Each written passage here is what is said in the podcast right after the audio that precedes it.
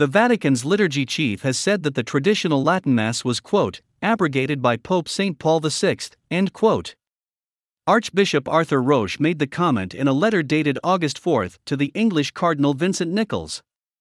The prefect of the Congregation for Divine Worship and the Discipline of the Sacraments was replying to a letter from the Cardinal dated July 28 regarding the application of Pope Francis' motu proprio traditionis custodes in England and Wales.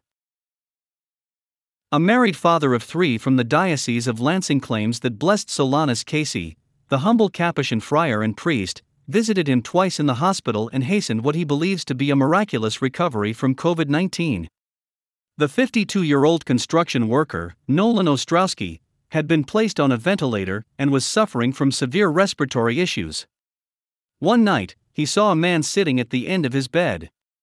He said, quote, He reached out and he touched my rib cage under my arm, and then at the bottom of my rib cage.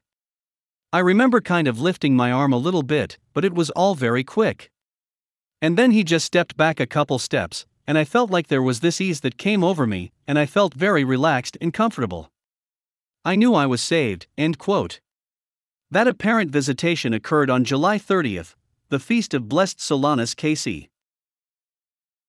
Today, the Church celebrates the feast of the dedication of the Basilica of St. John Lateran.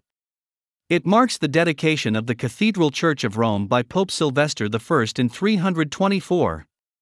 This church is the cathedra, or chair, of the Bishop of Rome, who is the Pope.